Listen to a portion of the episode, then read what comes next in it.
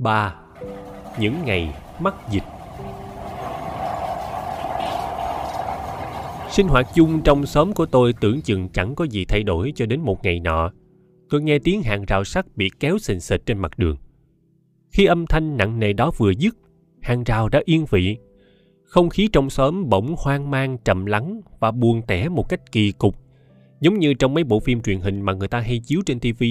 Một nhân vật nào đó đi lạc vào trong mật thất, rồi bị cánh cổng sắt đóng sầm lại sau lưng. Mọi nhộn nhạo liền bị cách ly bên ngoài cánh cổng, chỉ còn lại mỗi tiếng động của không khí trong phòng. Xóm tôi lúc ấy cũng đang rơi vào hoàn cảnh tương tự như thế. Khác là ở trong phim thì chỉ có một hay cùng lắm là vài nhân vật bị nhốt. Còn ở đây là nguyên cả xóm, gần mấy chục nóc da. Thế nên xét cho cùng thì tôi thấy cũng không có gì gọi là đáng buồn cho lắm.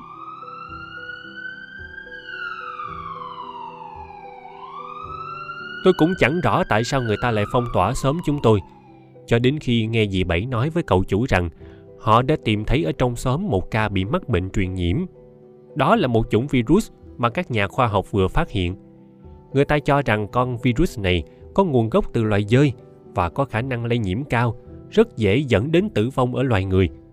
Và đến thời điểm các nhà khoa học cảnh báo về sự nguy hiểm của con virus này, thế giới vẫn chưa có một biện pháp phòng ngừa và chữa trị cụ thể nào cả.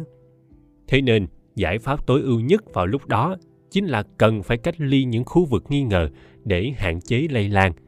Và sớm tôi đã thuộc vào diện bị tình nghi đó khi người ta phát hiện trong xóm có người mang những dấu hiệu của con virus ấy. Hmm, dơi à? Bọn chúng trông như thế nào nhỉ?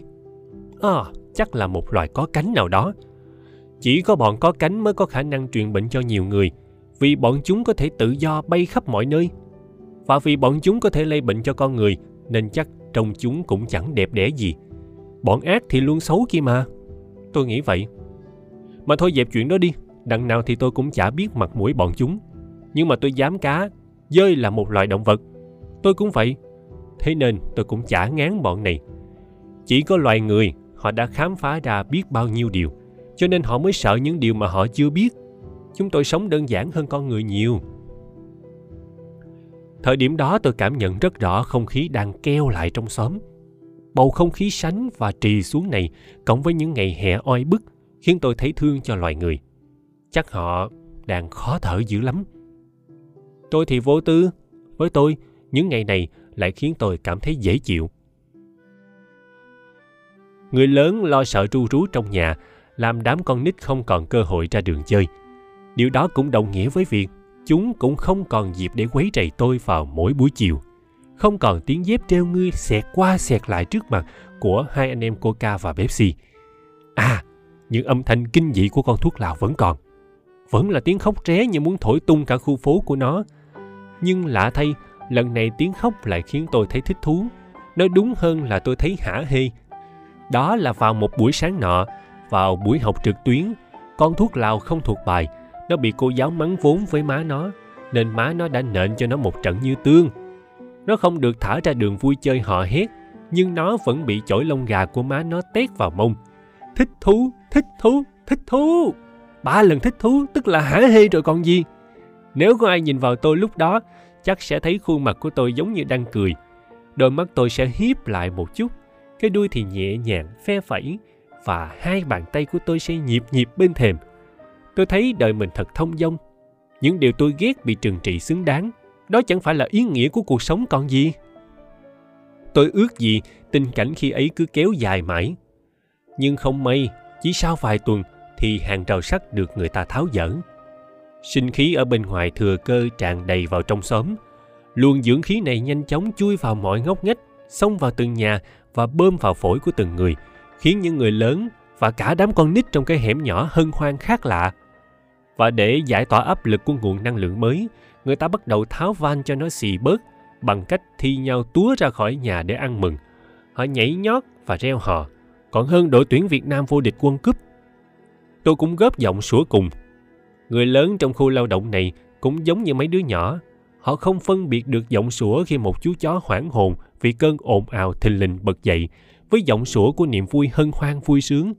Với họ, sủa chỉ đơn giản là sủa, và trong tình cảnh đó tôi sủa tức là tôi đang ăn mừng.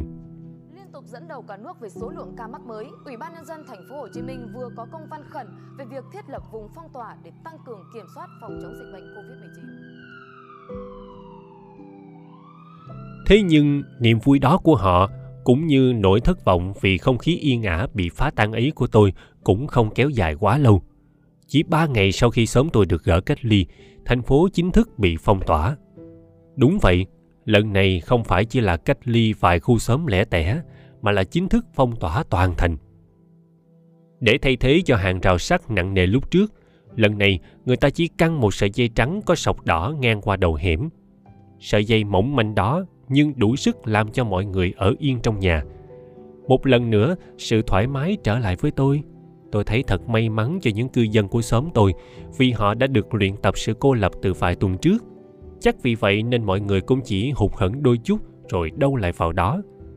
Nhà tôi còn may mắn hơn, vì ở khoảng giữa ba ngày, trước khi thành phố bị phong tỏa và sau khi xóm tôi được tháo hàng rào cách ly, cậu chủ của tôi đã kịp tích trữ một lượng kha khá lương thực.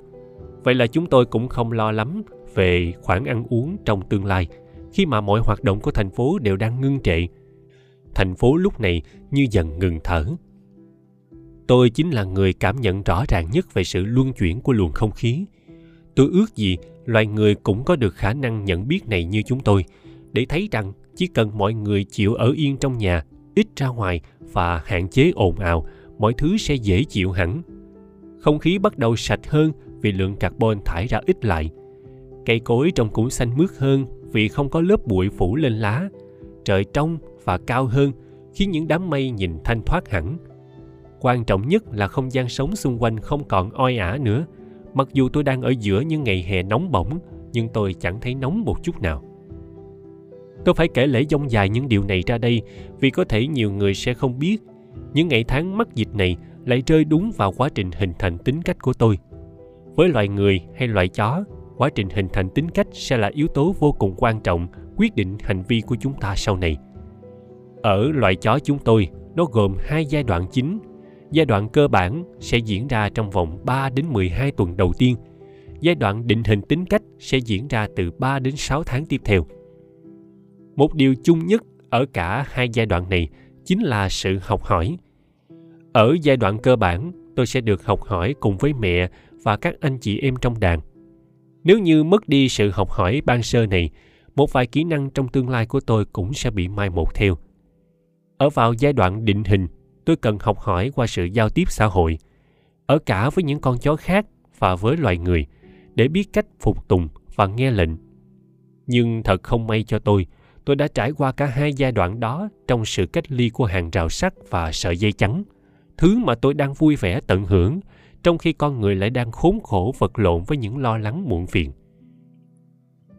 Sự trái ngang đó cũng chính là lý do về sau này tôi có những hành vi thật khác với những con chó khác. Nhưng đó là chuyện của sau này, tôi sẽ lần lượt kể cho các bạn nghe.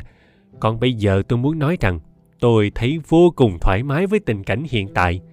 Tôi bắt đầu hưởng thụ sự êm đềm, trật tự và nhất là không có những tiếng ồn ào bất chợt rú lên khiến tôi hoảng hồn.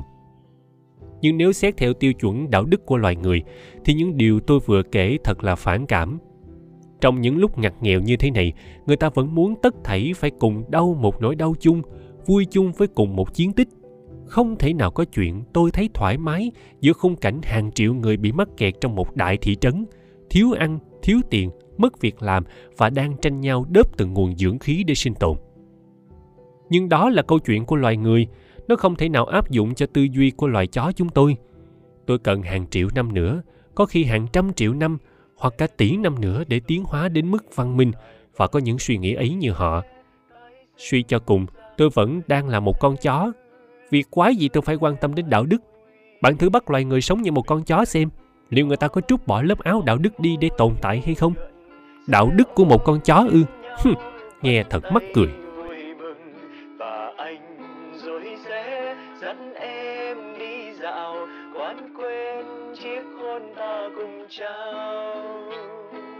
tất cả đều cửa đóng then cài những nơi mà tôi đã quen với hình ảnh của những sự náo nhiệt, phồn hoa giờ đây trở nên xanh xao đến lạ. Thành phố Hồ Chí Minh lúc bấy giờ giống như là một người bệnh và tôi cảm tưởng như đây là một chiến binh đang bị trọng thương. hàng quán hay chợ búa hay là công trường dạp hát hay là công viên rồi giáo đường. Cửa đóng then cài để bao người nhớ thương. Nhìn lá rơi quạnh vắng nghe đầy vấn răng mắc khắp mọi nơi. Như dây buộc trói trong lòng tôi. Tiếng xe tôi tiếng xe hạ tới